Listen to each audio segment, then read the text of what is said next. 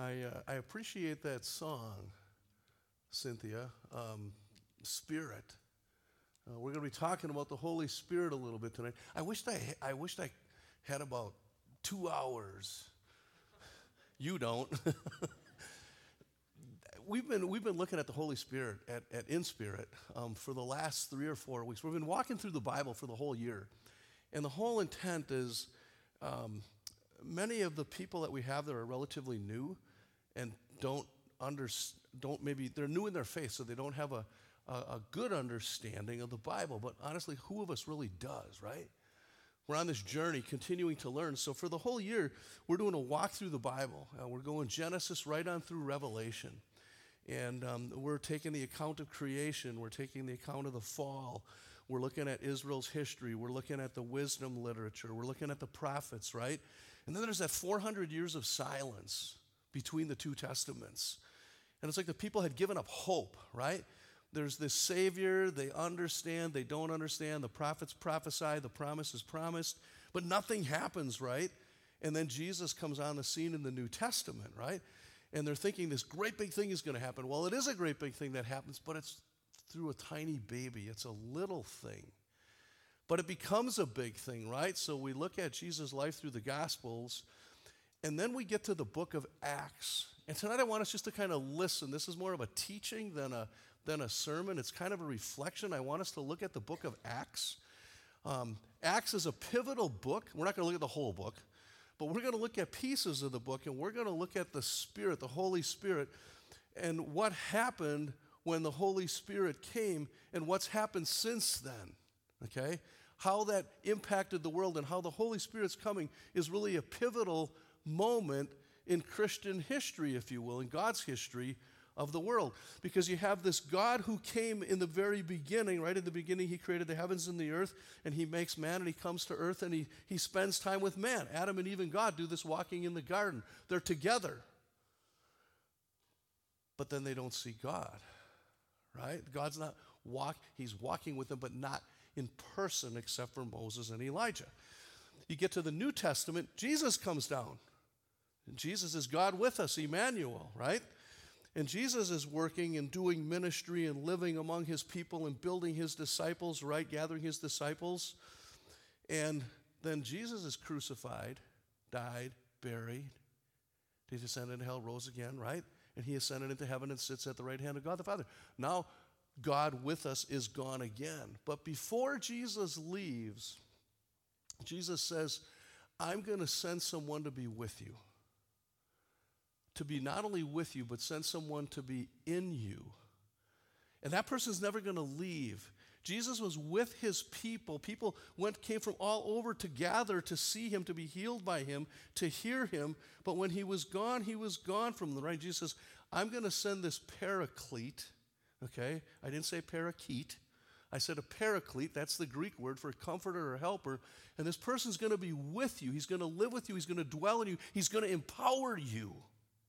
Big things are going to happen when the Holy Spirit comes. Jesus ascends, right? So then we get to the book of Acts. And in the book of Acts, in chapter 1, we get the account of Jesus' ascension.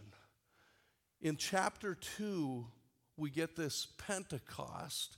And the people are gathered from all of these nations, tribes, and tongues, and they go to Jerusalem for this Pentecost fest, and they hear this mighty wind, right? They hear a wind like never before. And all of a sudden, they hear each other speaking in each other's languages, and they understand it, and there's tongues on them, and they're speaking in tongues, right? It's this phenomenal, and it's the outpouring of the Holy Spirit. I wish we could just talk about that. But let's talk about what happened after that. Because when you get to the end of Acts, chapter uh, 2, verses 42 through 44, it talks about what happened with the believers. All of a sudden, you have this movement of a church. The believers gather and they fellowship and they worship and they pray and they eat and they sell their possessions and they share to anyone who had need. And it says their numbers grew daily. Wouldn't you love for your church to grow daily? That's what happened. Unbelievable with the power of the Holy Spirit. That's chapter 2. When you fast forward to chapter 9, the church is growing. Churches are growing. And you get this chapter about Saul, who becomes Paul, his conversion. And I want to look at that with you tonight, and I want to do a couple of things with that. Let's look at Scripture, but first let's pray. Father, again tonight, Lord, this is, this is good stuff. It's your word. And uh, I, I just pray that you would just open our, our hearts and help us to understand the story of Saul who became Paul and the transformation, how the Holy Spirit worked then, how the Holy Spirit works now, and then through what we read, teach us what it means and help us to live that. Help us to grasp it. These words of old, so relevant and pertinent for us today. So, Lord, just bless this teaching, bless your word, bless us as we spend this time together. In Jesus' name, amen. So I'm going to have you turn to Acts chapter 9 with me, and we're going to look at verses 1 through 19. Acts chapter 9, 1 through 19. And uh, if you'll open your Bibles and turn to that. It says, Meanwhile, Saul was still breathing out murderous threats against the Lord's disciples. He went to the high priest and asked him for letters to the synagogues in Damascus so that if he found anyone there who belonged to the way, Jesus said, I am the way, the truth, and the life, right? He's talking about that. If anybody belonged to the way, whether men or women, he might take them as prisoners to Jerusalem. As he neared Damascus on his journey, suddenly a light from heaven flashed around him. He fell to the ground and heard a voice say to him, Saul, Saul, why do you persecute me? Who are you, Lord? Saul asked. I am Jesus, whom you are persecuting, he replied. Now get up and go into the city, and you will be told what you must do. The men traveling with Saul stood there speechless. They heard the sound but didn't see anyone. Saul got up from the ground, but when he opened his eyes, he could see nothing. So they led him by the hand into Damascus. For three days he was blind and didn't eat or drink anything. In Damascus, there was a disciple, a disciple named Ananias. The Lord called to him in a vision, Ananias. Yes, Lord, he answered. The Lord told him, Go to the house of Judas on Straight Street and ask for a man from Tarsus named Saul, for he's praying. In a vision, he has seen a man named Ananias come and place his hands on him to restore his sight. Lord, Ananias answered, I've heard many reports about this man and all the harm he's done to your holy people in Jerusalem, and he has come here with authority from the chief priest to arrest all who call on your name. But the Lord said to Ananias, Go. This man is my chosen instrument to proclaim my name to the Gentiles and their kings and to the people of Israel. I will show him how much he must suffer for my name. Then Ananias went to the house and entered it. Placing his hands on Saul, he said, Brother Saul, the Lord Jesus, who appeared to you on the road as you were coming here, has sent me so that you may be so that you may see again and be filled with the Holy Spirit. Immediately, something like scales fell from Saul's eyes, and he could see it again. He got up and was baptized, and after taking some food, he regained his strength. That's as far as I'm going to read for the moment. I'm going to share more in a minute. What I want you to see here tonight, and I'll try not to go too fast, I sometimes do that. But I want you to see this pivotal moment in Scripture, if you will. If you look back and if we looked at each verse in that text, there's a lot going on here. There's the outpouring of the Holy Spirit, right? This has happened already back in chapter 2. We get to 9. Saul has been persecuting people, and all of a sudden he has this encounter with Jesus. He's blind. Ananias has to go pray over him, right? There's all of these different dynamics. And in that text, it says, I'm going to show him how much he must suffer. But there's this movement of the Holy Spirit, and, Saul, Paul, we'll call him Paul, right? Because that's how we know him today, gets caught up in all of this.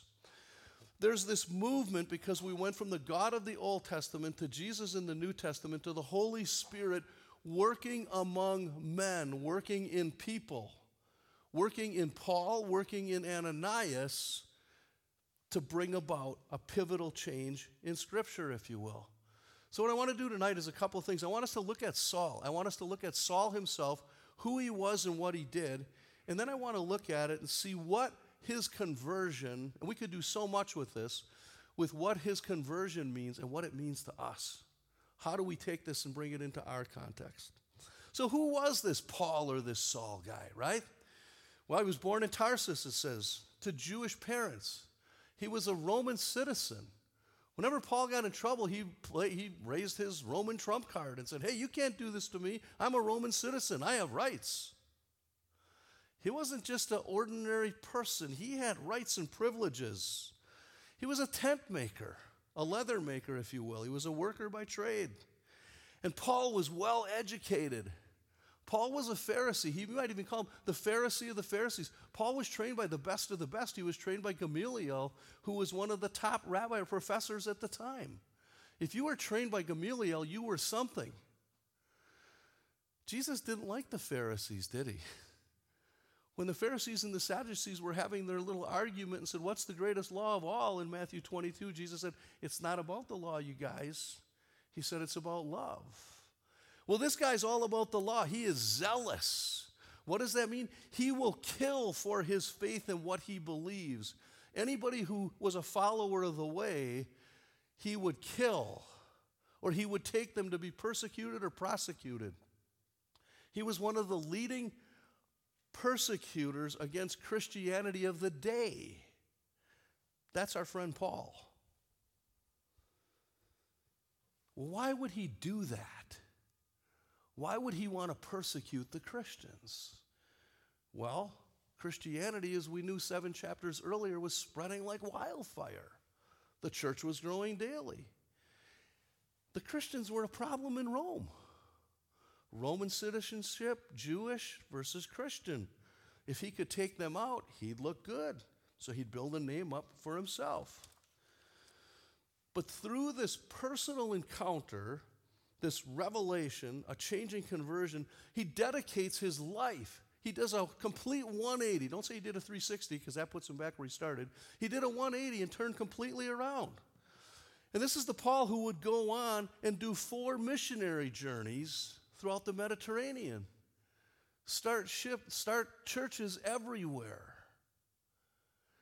He went from persecutor to preacher to writer because of the Holy Spirit, this conversion.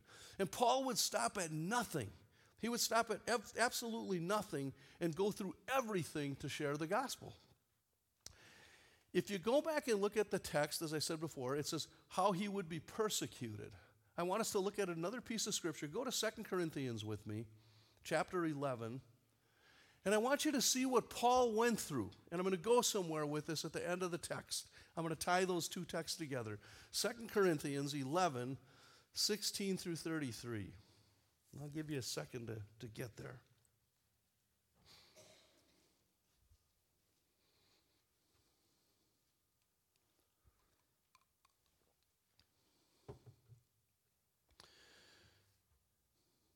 Starting at 16 of chapter 11, 2 Corinthians, it says, I repeat, let, let no one take me for a fool but if you do, then tolerate me just as you would a fool, so that I may do a little boasting.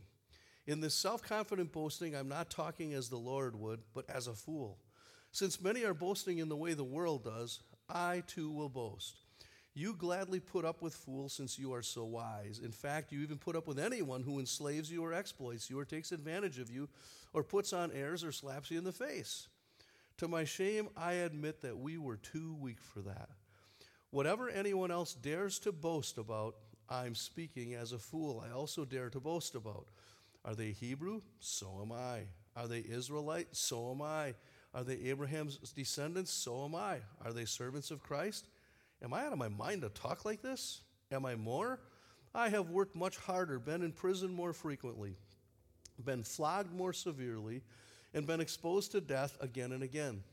Five times I received from the Jews the 40 lashes minus one.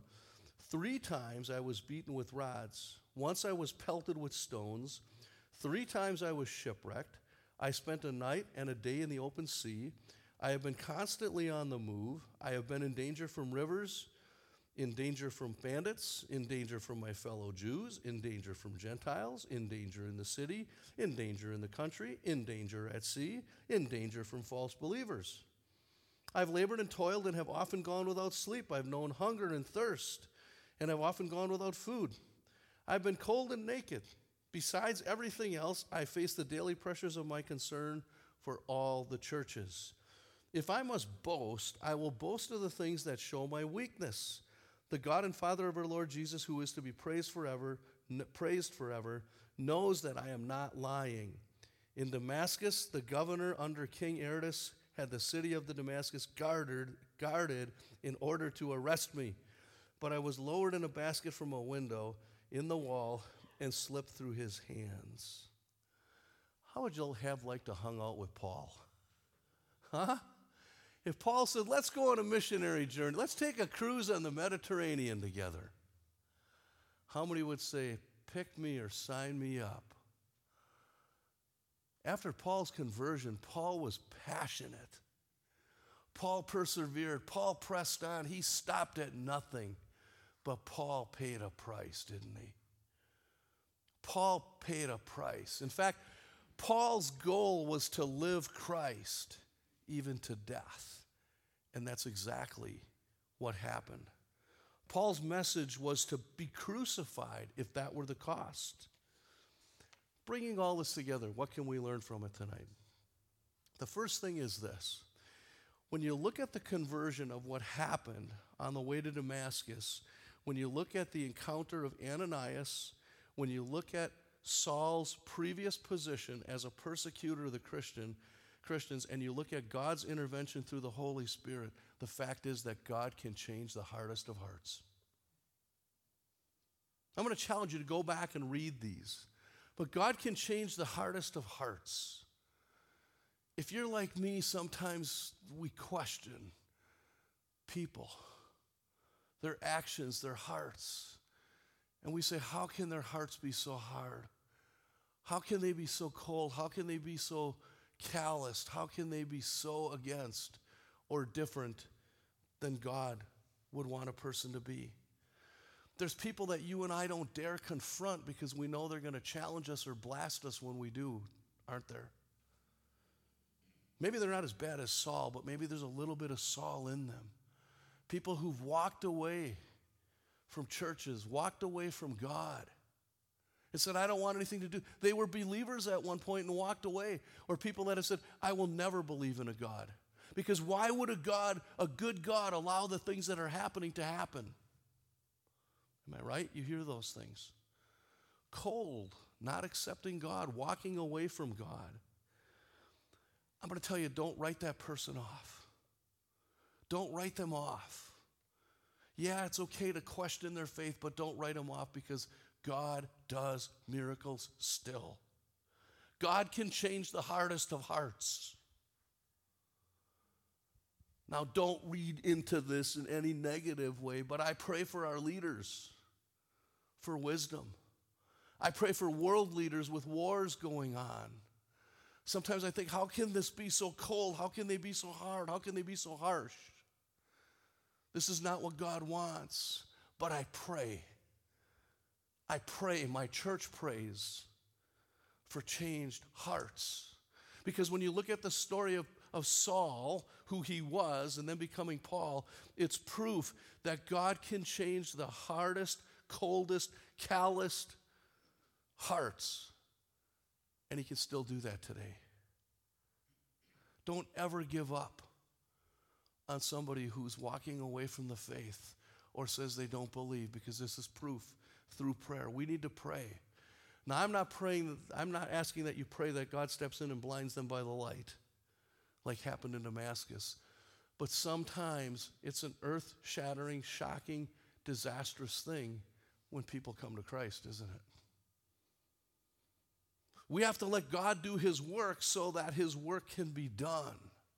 And that's exactly what He did with Saul, who later became Paul.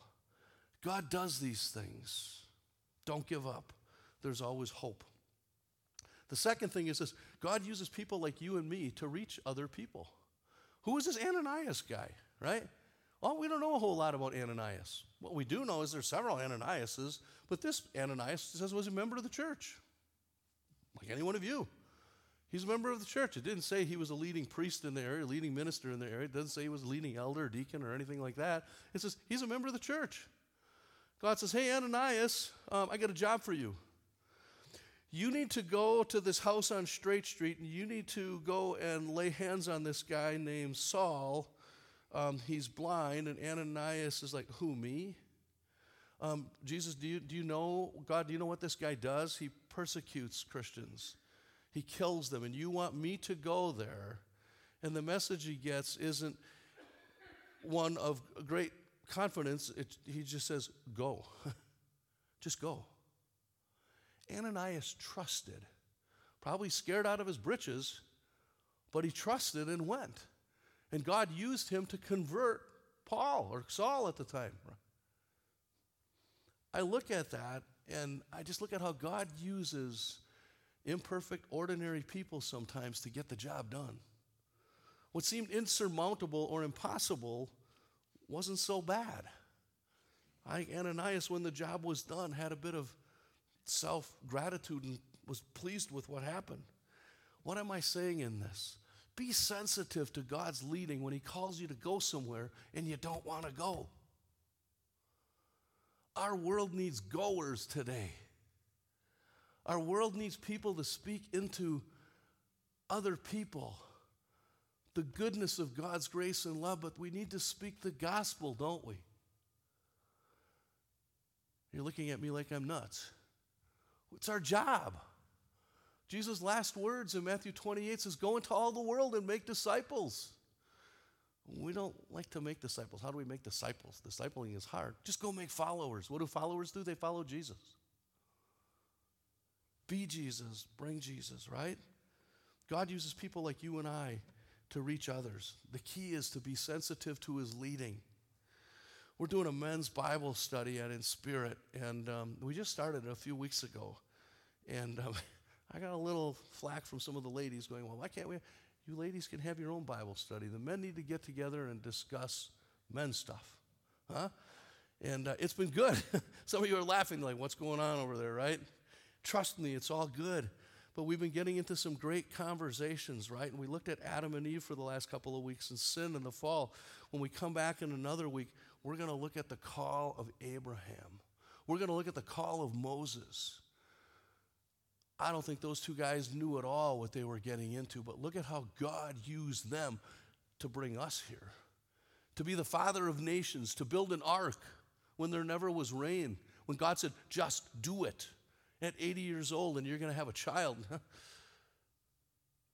gospel, God is so rich with stories of goodness and, and miracles and grace and how he uses just ordinary people who don't want to go to get the job done.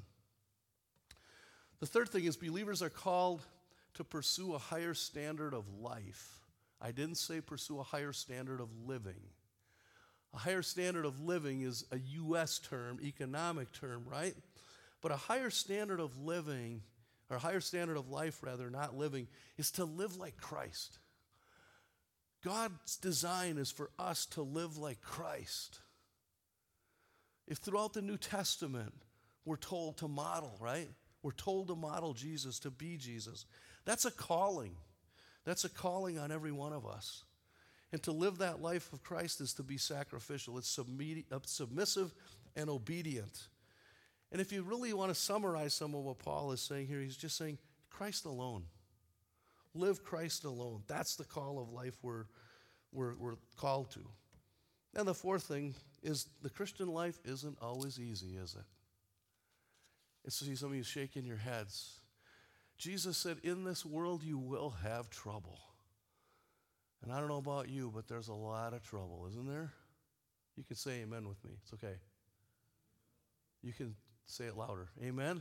Thank you. Just making sure you're, you're on the same page with me here. There's a lot of trouble. There's no doubt there's a lot of trouble. I'm not here to bring gloom and doom. But the world is not getting any friendlier towards Christians or Christianity or the church, is it? It's not. And Scripture tells us that. And we see that in this story. The truth is, our lives are still to be lived on purpose serving, sharing, pointing others to Christ. The walk isn't easy. I shared with you earlier my walk, and this isn't about me. But at the end of the day, we sit down and say, Surely God is good. God is good. He doesn't always deliver us from our problems. He doesn't always take us take them away, but he does walk with us in them, doesn't he? He walks with us in them. That's Paul's story, if you will. And it's our story. And I guess if I want to leave you with a couple of things to summarize it, again, I said it's more of a teaching than a sermon. I'm giving you a lot of stuff. I challenge you to go back and read it. But one of the things that you look at, your life, my life, someone else's life, Paul's life, is God never wastes a minute of life. God is at work 24 7, every minute of our life. Everything that happens is on purpose. I've shared that a lot lately, and that's often difficult to do. But I was at a three day pastors' conference. It was called the Later Career Pastors Conference. I thought, what on earth does that mean? The later, like, are you going to hand us our retirement dates last week or what? They didn't, but it was a three day seminar about pastors who are in their later years of ministry. I didn't sign up for that title, they just put me in that category. But the reality with that is, we all realized the difficulties of ministry and life, but that God doesn't waste a minute of those. And when we sat in there, we said, What are our next chapters? What does God want from us? What does God want from our churches? How does God want us to lead? How does God want our congregations to look? There are so many questions in our denomination right now. And this I know that God has us exactly where He wants us, or He wouldn't have us here. The question is where do we go from here? Where do we go from here? Where do we go from here as a people in a world that's changing faster than we can imagine? We have a hard time keeping up with the changes and trying to figure out. God's not wasting a minute of it. In fact, I think He's bringing His plans together faster and faster. But that's my opinion. But this I know the past prepares us for the present, and the present prepares us for the future. And the presence we live in, in that presence, we have a mission. We have a mission. And I'm going to close with Paul's life mission statement, and it's from Philippians 1, starting in verse 20. And he says, I eagerly expect and hope that I will in no way be ashamed. I hope that's your prayer. That when you go out as a witness, that you will never be ashamed to share the gospel of Christ, to share the good news and share the truth, because people need to hear it. It's what Jesus called us to do. He says, I eagerly expect and hope that I will be in no way be ashamed, but that I will have sufficient courage so that I will now, as always, Christ will be exalted in my body, whether I live or by death, by life or by death. He says, For to me to live is Christ and to die is gain. If I'm going to go on living in the body, this will mean fruitful labor for me. Yet what shall I choose? I don't know. He says, I'm torn between the two. I desire to depart and be with Christ, which is better by far. But it's more necessary for you that I remain in the body. What does that mean? It means God's not done with you and I yet. He's not done with you and I yet. I'll close with a story. Several weeks ago, Lisa and I, uh, was a Sunday afternoon, and uh, I was at the conference grounds, like Henry said, we like to spend time out there. My wife's on staff. And I had a pastor call me. And he said, Can I talk to you? And I said, Sure. And I, I knew him well. And he says, Today? Yeah. Might take a shorter nap, but yep, you can meet with me today. Where are you? I said, I'm at the conference grounds. He said, I'll, I'll, by your trailer? Yep, I'll come over. within a half an hour, he came over and he sat down and he looked at me, and I just thought, what is going on here? And Lisa was there with me, and he looked at me and he said, When are you going to get on with what God has called you to do? And I said, What do you mean? And he said, When are you going to get back to your calling? Like, what do you mean? He says, You are a church builder, you're a church planter. And I said, Yeah. He says, I know you're a good pastor. He says, I know you love your people. You built a good church. But he goes, You're a church planter. When are you going to get on with your, with your ministry of church planting? I'll be 62 next month, just at the later pastors conference. And I said, Oh, I don't, I don't know. I said, I, I don't know if, if I can do that, if it'd be good for my health. If I could do another plant. And he straight looked at me. He said, God gave you a second chance at life. Get on with it. Thanks for stopping by. I don't know what we're going to do with that. I talked to a couple other pastors and said, Well, what was this about? And they said, You are being faithful to your calling. But maybe God wants you to plant another church. Where am I going with that to finish the story? God did miracles in me. God did miracles in Paul. You and I have over half of the New Testament today because of Brother Paul. 14 of the 27 letters in the New Testament were written by Paul.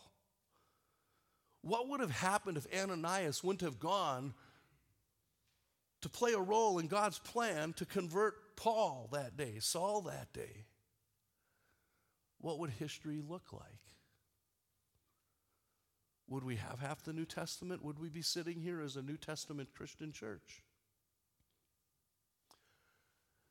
What is God calling you to do that you don't want to do? Whose life is God calling you to step into that just your presence and maybe a few words may change their life and bring them closer to Christ or maybe bring them to Christ? get on with it. Amen? Amen. Let's pray. Father, thanks for this reminder. Kind of hard words. We like to be comfortable.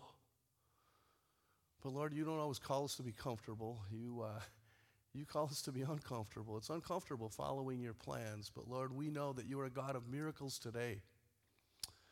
We know that you are a God who uses people like us ordinary people created in your image to carry out your purposes. Lord, give us faith, give us courage. Your world, the world we live in, needs to see you. And the only way that's going to happen is when we go. When we go to the tough places, when we have the hard conversations, they're not easy, but Lord, when we show up and speak the truth in love, when we be Christ to those around us, we know that you can and will do mighty and great things. Lord, to do that, we need that filling of your Spirit. We don't often talk about the Spirit. We talk lots about Old Testament God, New Testament Jesus. We don't always talk enough about the power and presence of the Holy Spirit within us. So, Lord, my prayer tonight is that we leave this place, we not only think about the things we've heard, think about the challenge before us, but that each of us ask for a fresh filling the presence of the Holy Spirit so that we can accomplish all that you have for us and not waste a minute of our lives. Lord, we just seek to honor and glorify you. Give us the strength, the wisdom, your presence for that journey. Lord, we love you and thank you in Jesus' name. Amen.